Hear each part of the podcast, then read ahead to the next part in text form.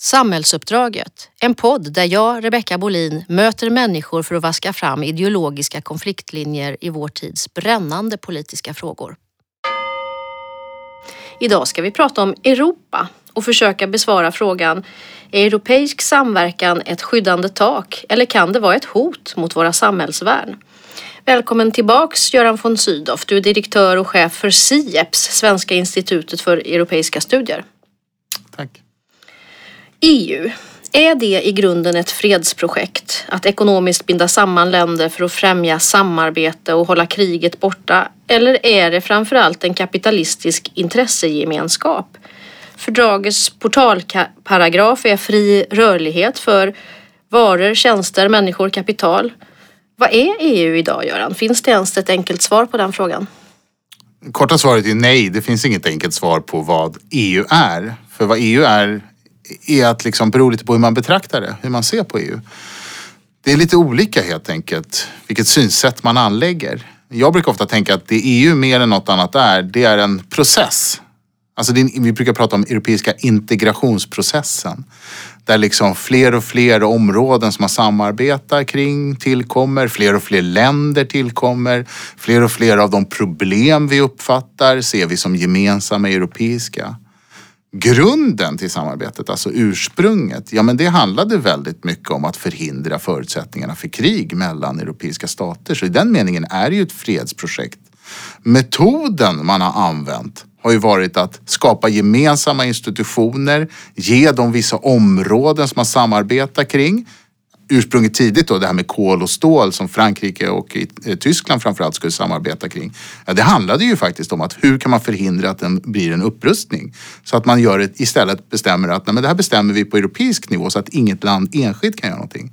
Den andra metoden har ju varit just det här med marknadsintegration. Att om vi skapar en gemensam marknad då kommer förutsättningarna för att man hamnar i konflikter med varandra reduceras avsevärt. Att ju mer vi är liksom inflätade med varandra, ju mer utbyte vi har på då bland annat marknaden, desto mindre är chansen att man hamnar i konflikter som kan urarta eller som kan vara dåliga för vårt välstånd.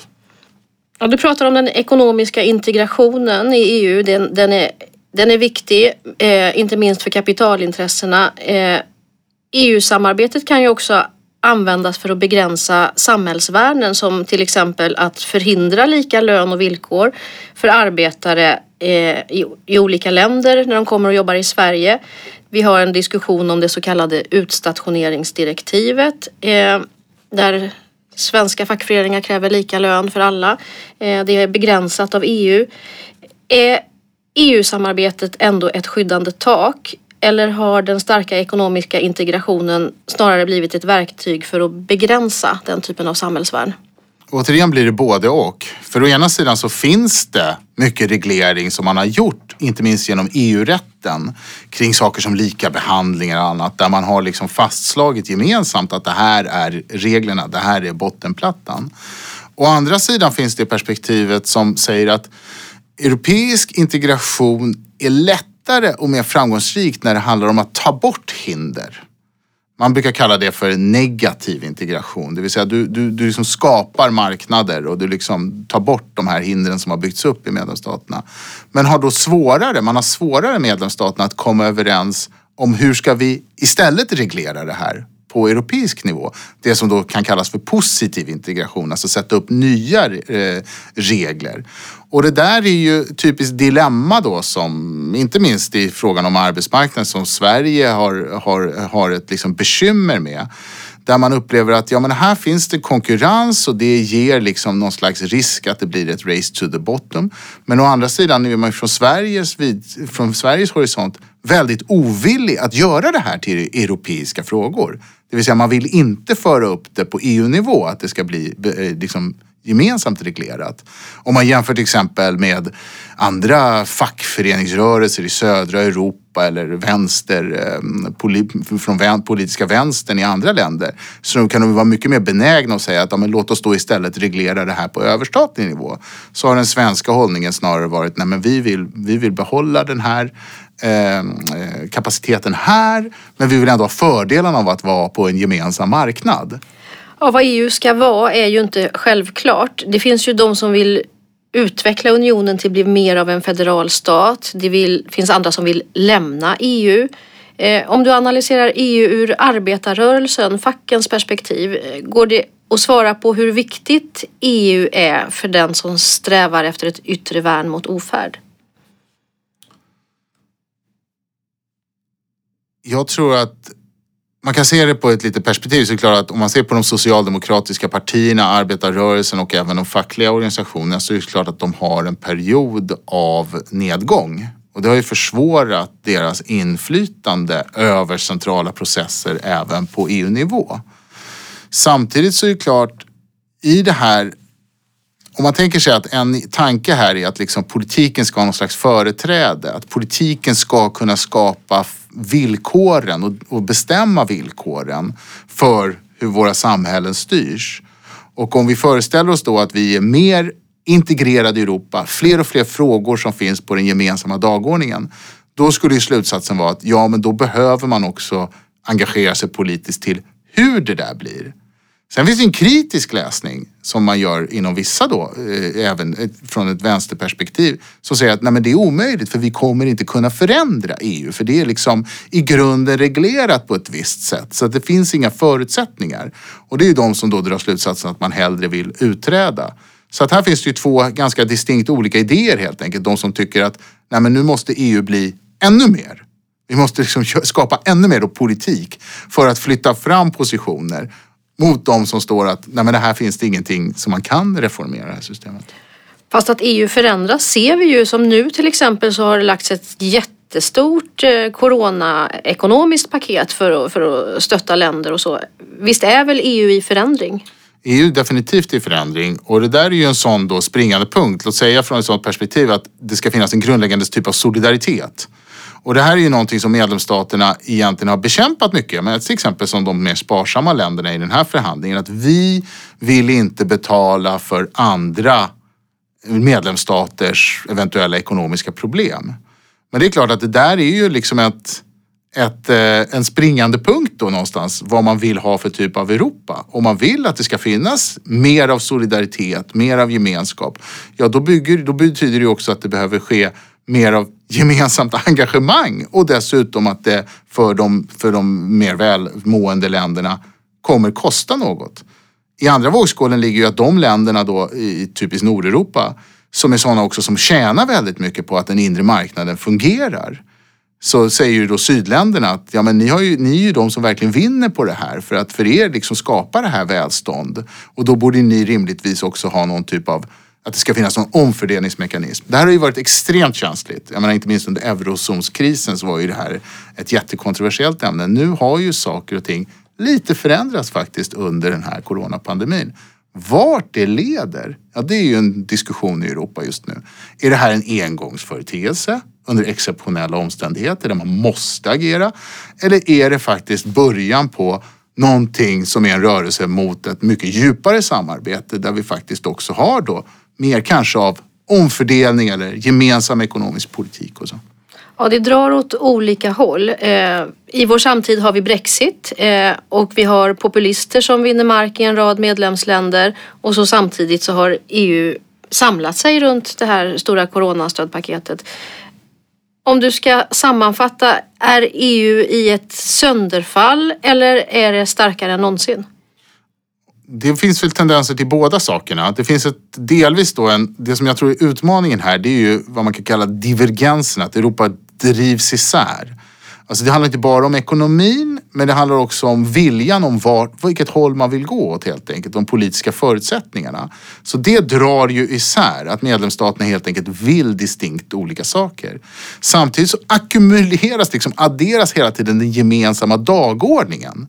Var någonstans ska Europa, hur ska Europas medlemsstater ta sig an de här utmaningarna vi står inför om man inte gör det tillsammans? Och där ligger ju saker som både migration, klimatfrågan, men också ett just nu ganska turbulent omvärldsläge. Att när vi ser hur liksom kontinentalplattorna flyttas i världspolitiken, både när det gäller USA eller Ryssland eller Kinas agerande, så är det ganska många som drar slutsatsen att det är lättare att göra någonting för att ha någon form av kontroll över vårt öde om man gör det tillsammans. Så att här finns det helt enkelt olika bilder skulle jag vilja säga. Utmaningen då för EU är ju just vad gör man när man står inför de här framtidsutmaningarna och medlemsstaterna drar åt väldigt olika håll och dessutom är internt splittrade. För som du säger så växer ju också de krafter som aktivt liksom vill lämna EU-samarbetet eller vill se något radikalt annorlunda. Så här finns det ju liksom absolut spänningar både mellan staterna, inom staterna och också just den här frågan om hur mycket vill vi göra tillsammans. När det gäller välfärdsrelaterade frågor som skatter, arbetsrätt och fackliga frågor så är ju medlemsländerna autonoma. Det har vi pratat om. Eh, EU kan inte bestämma över löner eller stridsåtgärder på arbetsmarknaden. Eh, och det betyder ju att villkoren är väldigt olika i medlemsländerna som ändå samverkar på en inre marknad. Vilka konsekvenser får det? Ja, det får ju då konsekvenser att det kan, det hamnar, det blir eh, konkurrens, det kan bli konflikter om vilken reglering som gäller och det blir också, då pekar ju många på att det sker en slags, kan bli en konkurrenssituation mellan staterna där man vill liksom sänka sitt eget skydd eller stöd för olika saker för att eh, konkurrera med andra medlemsstater och det där skulle leda till en spiral liksom som går mot botten och urholkar socialt skydd. Gör det det? Det gör det. finns sådana exempel på det och där är det svårigheten att komma överens om hur ska man stävja det? För om man går in med hård reglering, alltså bestämmer helt på EU-nivå, så här ska det se ut då är det utmaningen att länderna kommer från så olika utgångspunkter och dessutom kanske vill olika saker. Hur man vill utforma sin välfärdspolitik och annat, ja men det ska ju vara upp till medlemsstaternas väljare till syvende och sist att bestämma. Och om man då gör det på överstatlig nivå istället så blir det ju liksom inget utrymme kvar för något val. Å andra sidan försöker man då istället jobba liksom med mer mjuka styrmedel, att uppmuntra att alla ska gå åt liknande håll och höja skydd och stöd och sådär. Men det är också ganska svårt att få det att, att bli verklighet med de här medlen. Så att det här är lite av ett dilemma när man har så djup integration och så kommer från så olika utgångspunkter. Och den här fria rörligheten, jag menar det är bara att ta Brexit-frågan som ett exempel hur otroligt kontroversiell den blev i Storbritannien och spelade en viktig roll i brittiska folkets majoritet då att eh, till slut rösta för att lämna EU. Så att det, det är inte en liksom oproblematisk fråga, det är det inte. Ja, EU kan ju vara ett socialt redskap, eh, en väg för att förhindra underbudskonkurrens. Eh, det finns ju det här med socialt protokoll och social pelare eh, och samtidigt så riskerar sådana dimensioner att försvaga de nationella fackföreningarna och, och, och den demokratiska kontrollen nationellt över samhällsvärden. Eh, vilka potentiella konsekvenser ser du om EU breddas eller om det smalnas av vad gäller den sociala dimensionen? Jag tror återigen, de här många frågor som medlemsstaterna verkligen har velat behålla kontrollen över, det är ju för just att det ska vara i samklang med liksom demokratin och hur vi har organiserat våra samhällen under lång tid. Strukturer som har vuxit fram. När man ska skifta upp sådana frågor så kommer det också komma automatiskt tror jag en liksom förväntan om att även EU-nivån ska fungera mer demokratiskt.